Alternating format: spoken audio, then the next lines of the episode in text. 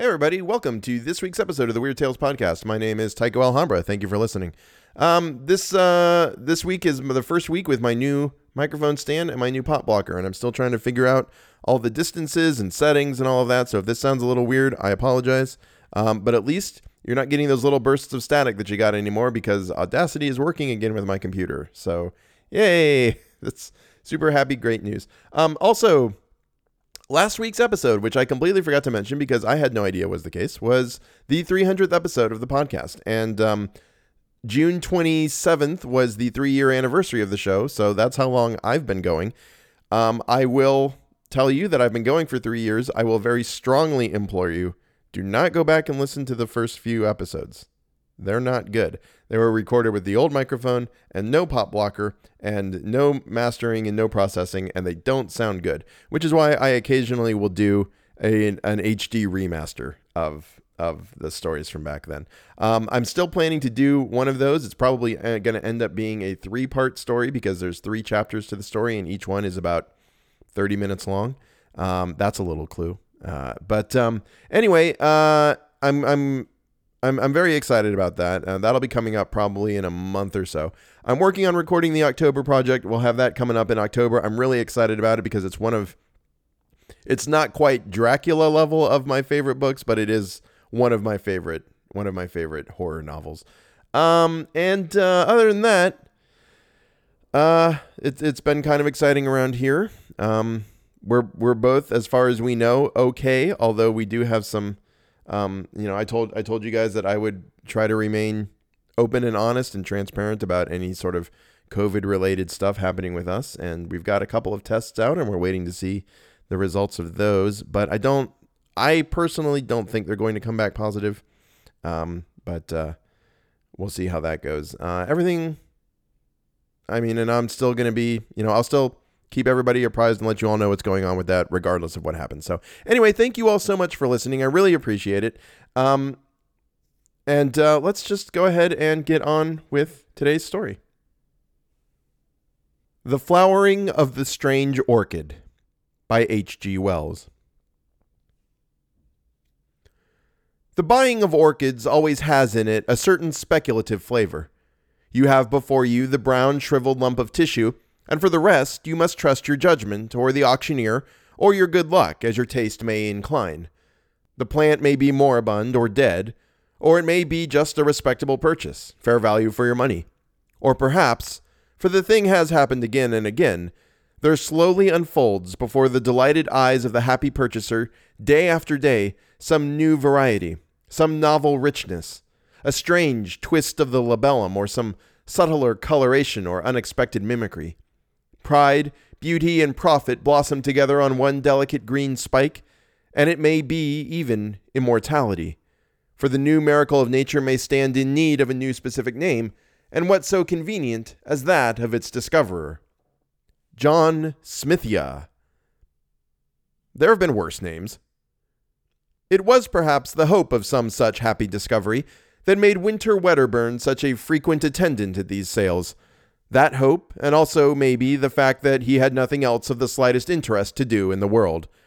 He was a shy, lonely, rather ineffectual man, provided with just enough income to keep off the spur of necessity, and not enough nervous energy to make him seek any exacting employments.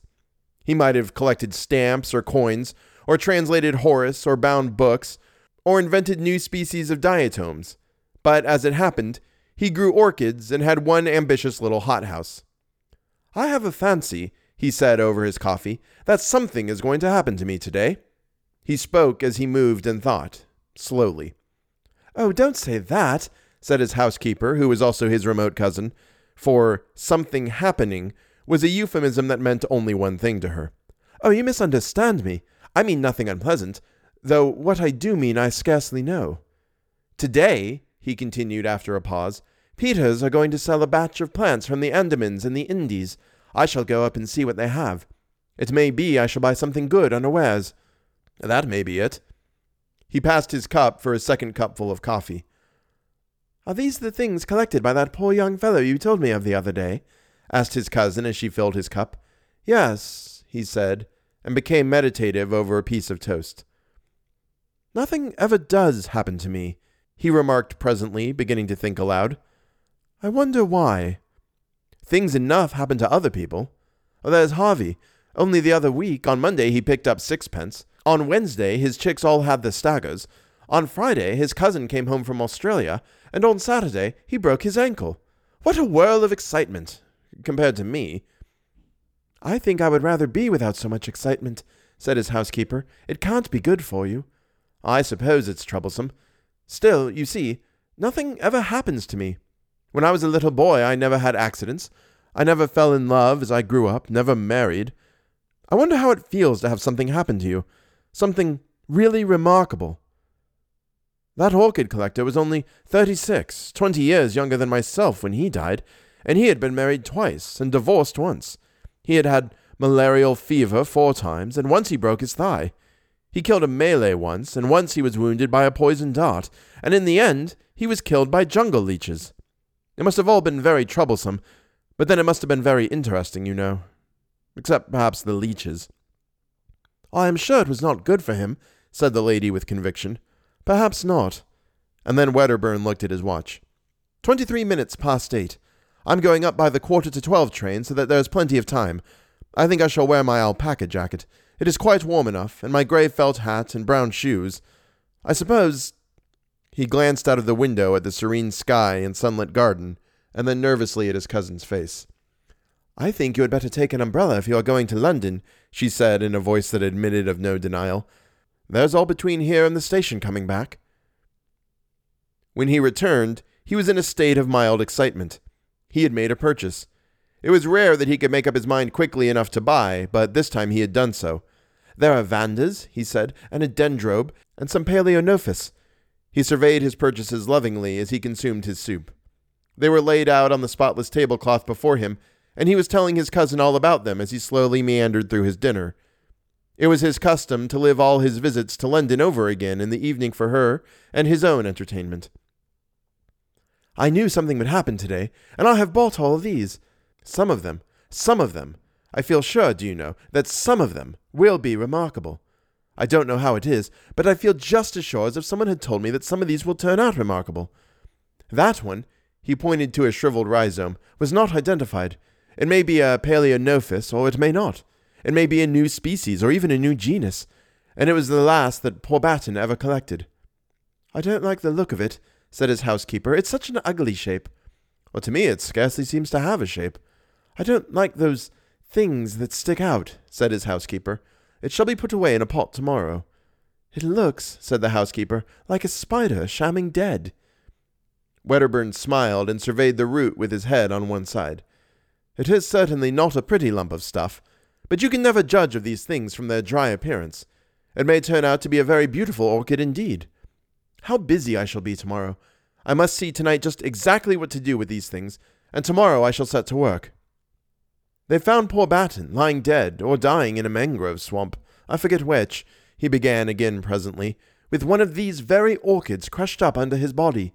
He had been unwell for some days with some kind of native fever, and I suppose he fainted. These mangrove swamps are very unwholesome. Every drop of blood, they say, was taken out of him by the jungle leeches.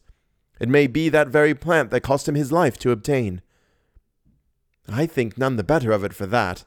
Men must work, though women may weep, said Wedderburn with profound gravity. Fancy dying away from every comfort in a nasty swamp. Fancy being ill of fever with nothing to take but chlorodyne and quinine. If men were left to themselves, they would live on chlorodyne and quinine, and no one round you but horrible natives. They say the Andaman Islanders are most disgusting wretches, and anyhow, they can scarcely make good nurses, not having the necessary training, and just for people in England to have orchids. I don't suppose it was comfortable, but some men seem to enjoy that kind of thing, said Wedderburn. Anyhow, the natives of his party were sufficiently civilized to take care of all his collection until his colleague, who was an ornithologist, came back again from the interior, though they could not tell the species of the orchid, and had let it wither. And it makes these things more interesting. It makes them disgusting. I should be afraid of some of the malaria clinging to them. And just think, there's been a dead body lying across that ugly thing. I never thought of that before. There, I declare I cannot eat another mouthful of dinner. I will take them off the table if you like and put them in the window seat. I can see them just as well there. The next few days, he was indeed singularly busy in his steamy little hothouse, fussing about with charcoal, lumps of teak, moss, and all the other mysteries of the orchid cultivator. He considered he was having a wonderfully eventful time. In the evening, he would talk about these new orchids to his friends, and over and over again he reverted to his expectation of something strange. Several of the vandas and the dendrobium died under his care, but presently the strange orchid began to show signs of life. He was delighted and took his housekeeper right away from jam making to see it at once directly he made the discovery. That is a bud, he said, and presently there will be a lot of leaves there, and those little things coming out here are aerial rootlets. They look to me like little white fingers poking out of the brown, said his housekeeper. I don't like them. Why not? I don't know. They look like fingers trying to get at you. I can't help my likes and dislikes. I don't know for certain, but I don't think there are any orchids I know that have aerial rootlets quite like that. It may be my fancy, of course. You see, they are a little flattened at the ends. I don't like 'em," said his housekeeper, suddenly shivering and turning away. I know it's very silly of me, and I'm very sorry, particularly as you like the thing so much, but I can't help thinking of that corpse. But it may not be that particular plant. That was merely a guess of mine. His housekeeper shrugged her shoulders. Anyhow, I don't like it, she said. Wedderburn felt a little hurt at her dislike to the plant, but that did not prevent his talking to her about orchids generally, and this orchid in particular whenever he felt inclined. There are such queer things about orchids, he said one day, such possibilities of surprise. You know, Darwin studied their fertilization and showed that the whole structure of an ordinary orchid flower was contrived in order that moths might carry the pollen from plant to plant. Well, it seems that there are lots of orchids known, the flower of which cannot possibly be used for fertilization in that way. Some of the cypripediums, for instance. There are no insects known that can possibly fertilize them, and some of them have never been found with seed. But how do they form new plants? By runners and tubers and that kind of outgrowth. That is easily explained. The puzzle is what are the flowers for? Very likely, he added, my orchid may be something extraordinary in that way.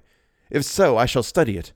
I have often thought of making researches as Darwin did, but hitherto I have not found the time, or something else has happened to prevent it. The leaves are beginning to unfold now. I do wish you would come and see them. But she said that the orchid house was so hot it gave her the headache. She had seen the plant once again, and the aerial rootlets, which were now some of them more than a foot long, had unfortunately reminded her of tentacles reaching out after something, and they got into her dreams, growing after her with incredible rapidity, so that she had settled to her entire satisfaction that she would not see that plant again, and Wedderburn had to admire its leaves alone. They were of the ordinary broad form and a deep glossy green, with splashes and dots of deep red towards the base. He knew of no other leaves quite like them. The plant was placed on a low bench near the thermometer, and close by was a simple arrangement by which a tap dripped on the hot water pipes and kept the air steamy. He spent his afternoons now with some regularity meditating on the approaching flowering of this strange plant.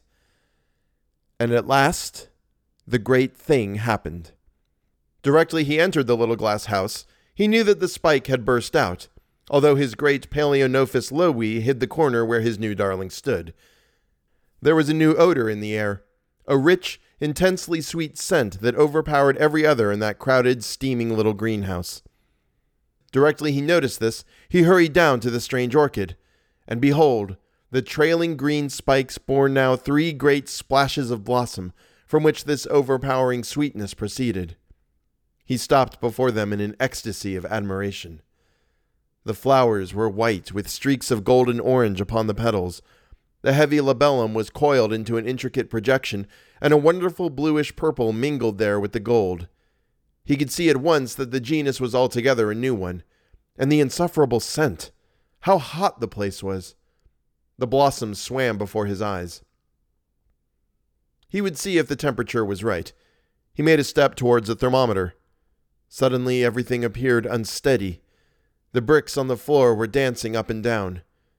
Then the white blossoms, the green leaves behind them, the whole greenhouse seemed to sweep sideways and then in a curve upward.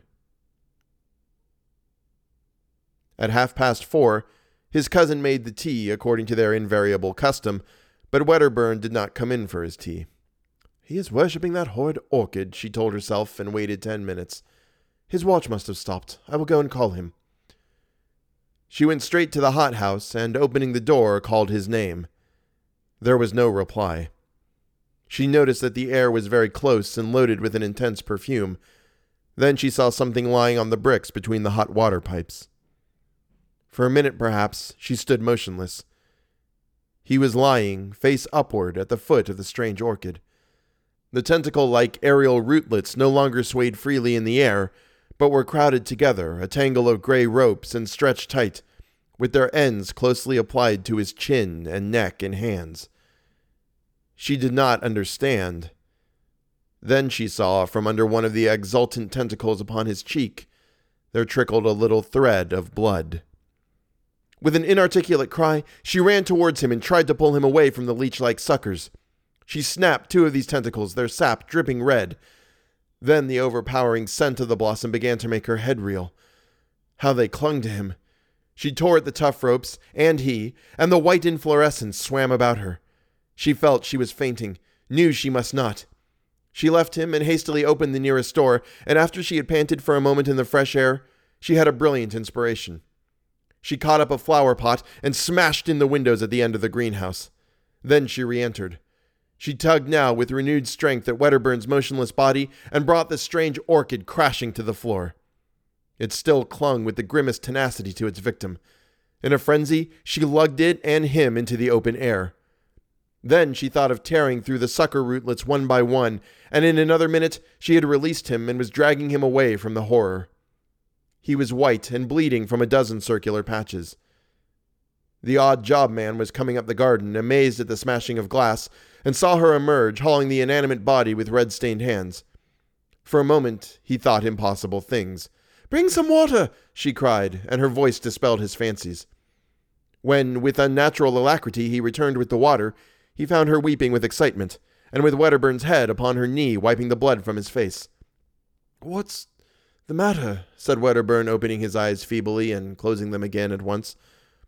Go and tell Annie to come out here to me, and then go to Dr. Haddon at once, she said to the odd job man as soon as he brought the water, and added, seeing he hesitated, I will tell you all about it when you come back.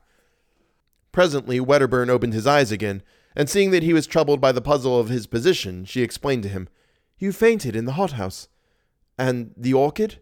I will see to that, she said. Wedderburn had lost a good deal of blood, but beyond that he had suffered no very great injury. They gave him brandy mixed with some pink extract of meat and carried him upstairs to bed. His housekeeper told her incredible story in fragments to Dr. Haddon. Come to the orchid house and see, she said. The cold outer air was blowing in through the open door, and the sickly perfume was almost dispelled. Most of the torn aerial rootlets lay already withered amidst a number of dark stains upon the bricks.